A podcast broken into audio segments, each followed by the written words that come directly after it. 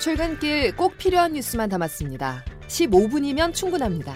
CBS 김덕기의 아침 뉴스가 전해드리는 뉴스 속속.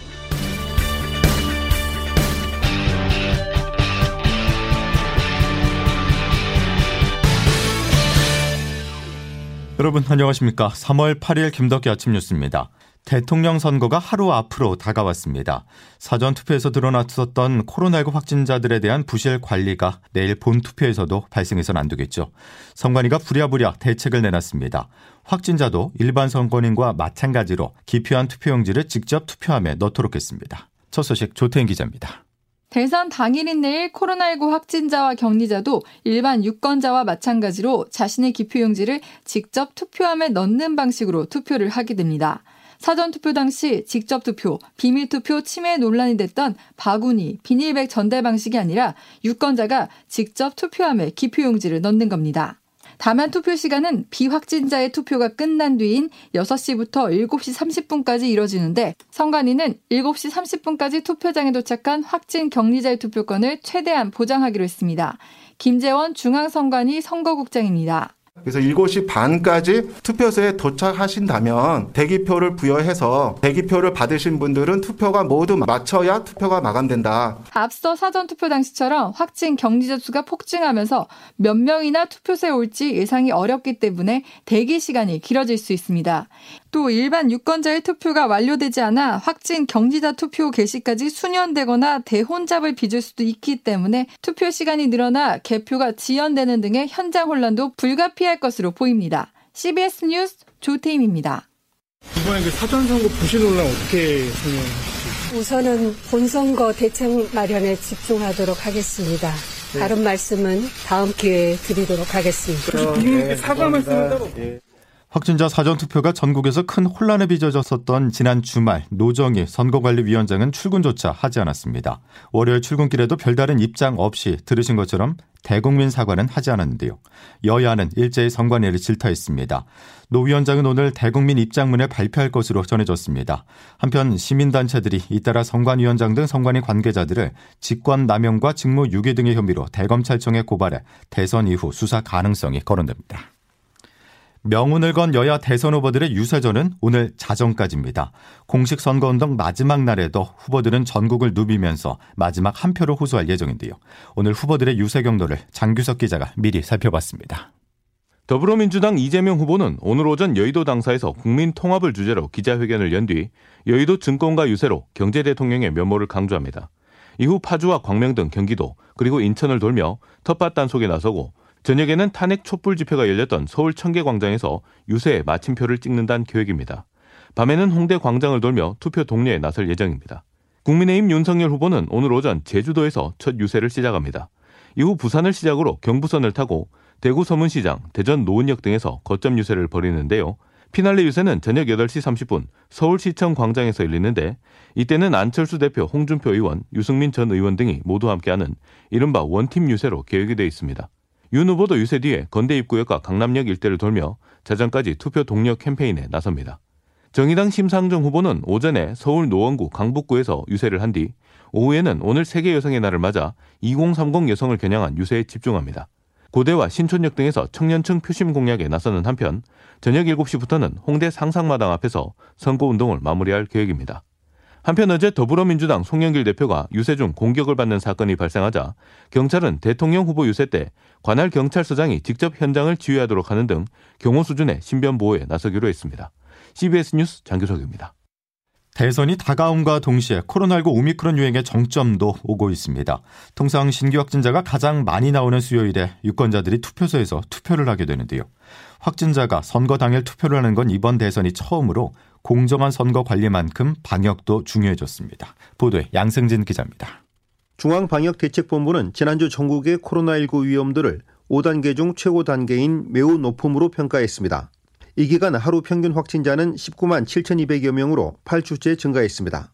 이번 주에도 연일 20만 명 안팎의 신규 확진자가 쏟아지고 있는 가운데 대선 일인 내일은 확진자가 급격히 증가하는 수요일입니다. 내일 확진자 수가 30만 명 가까이 증가해 유행의 정점을 찍을 것이란 전망도 나옵니다. 재택 치료자도 100만 명을 넘어선 가운데 하루에 3만여 명, 많게는 9만 2명씩 증가하는 추세여서 선거 당일 확진 격리 유권자는 더욱 많아질 것으로 보입니다. 정은경 질병관리청장은 선거 방역 수칙을 철저히 지켜줄 것을 당부했습니다.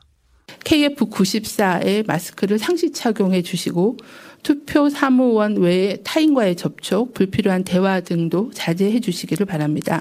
어제 오후 9시까지 코로나19 신규 확진자는 19만 6,800여 명, 오늘 0시 기준으로 발표되는 확진자 수도 20만 명을 넘어설 것으로 보입니다.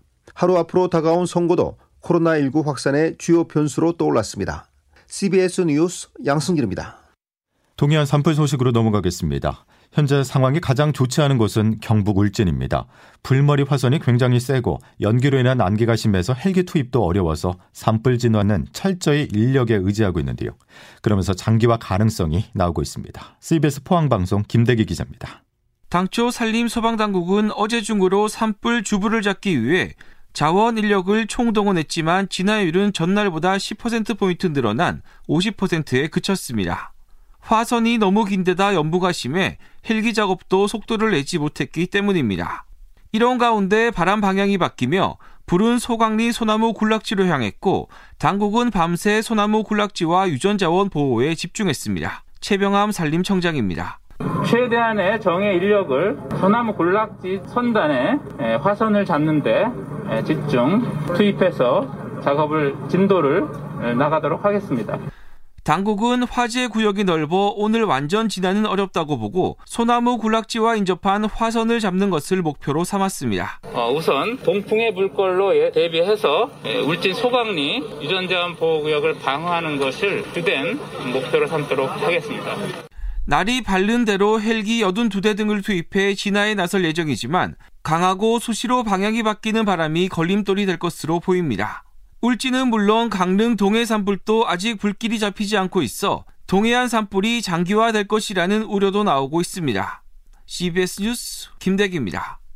울진 산불의 원인 중 하나로 운전자들이 버린 담뱃불로 인한 실화 가능성이 지목된 가운데 경찰이 의심 차량들의 정보를 확보했습니다. 울진 경찰서는 지난 4일 최초 발화 지점으로 추정되는 울진읍 정림리 송인산 입구 일대를 지나간 총 4대의 차량 번호 등을 파악해 차량 소유주 신원과 운전 여부, 실화 여부 등을 산림청에서 조사할 예정입니다.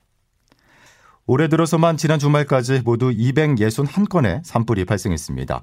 평년 대비 2배 이상 많은 거라 정부는 어제 산불 방지를 위한 대국민 담화까지 발표했는데요. 산불이 는 가장 큰 원인은 가뭄입니다. 50년 만에 최악이라는 올 가뭄은 화재뿐 아니라 농작물도 영향을 줘서 농민들이 큰 피해를 입고 있는데요. 얼마나 심각한 것인지 CBS 전남방송 김영로 기자가 취재했습니다. 전남 구례에서 마늘 농사를 짓는 74살 김모 씨는 강수량 부족과 지속적 겨울 가뭄으로 마늘이 아예 자라지 않고 시들어주고 울상을 짓고 있습니다. 좀 물기가 늦는 거 되게 정상인데 말라버렸잖아요. 속 상하죠. 농민 이게 한 푼이라도 벌라 지금 먹고 살라고 경고인데 뭐 수확이 안 되면 힘들지 이제. 인근 농경지에서 보리 농사라는 쉬운 5살 박모 씨도 비다운 비가 내리지 않으면서 생육이 부진해 수확이나 제대로 할지 모르겠다며 한숨을 내쉬었습니다.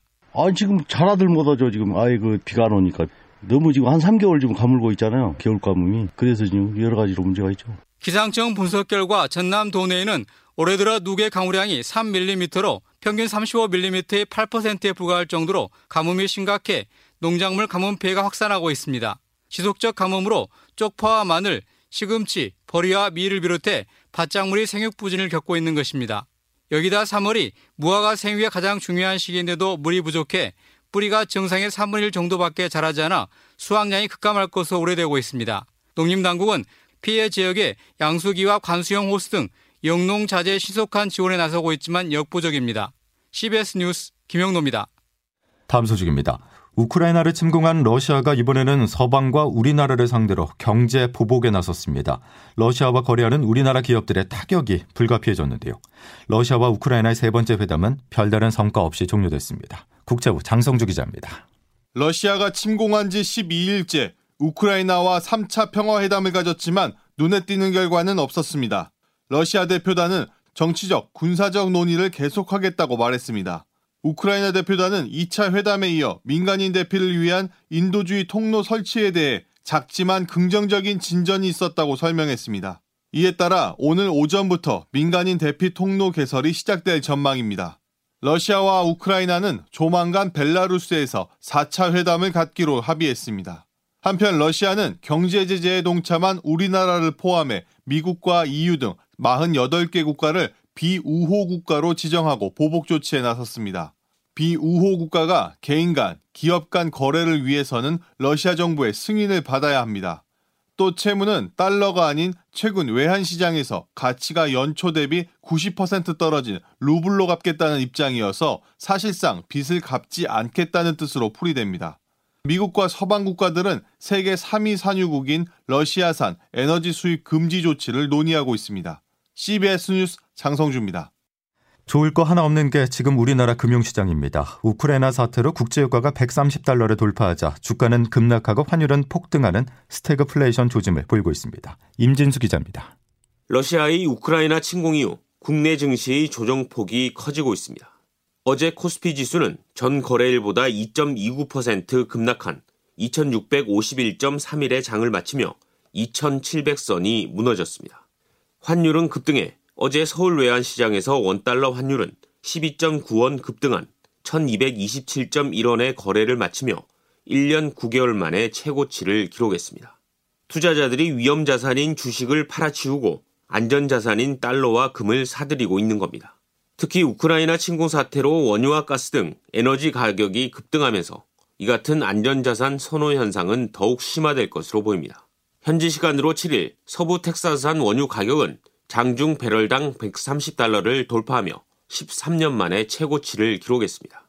치솟는 유가는 글로벌 경제에 1970년대 1, 2차 오일 쇼크에 맞먹는 충격을 줄 것이라는 전망이 나오는 등 물가 상승과 저성장이 겹친 스태그플레이션 우려가 커지고 있습니다.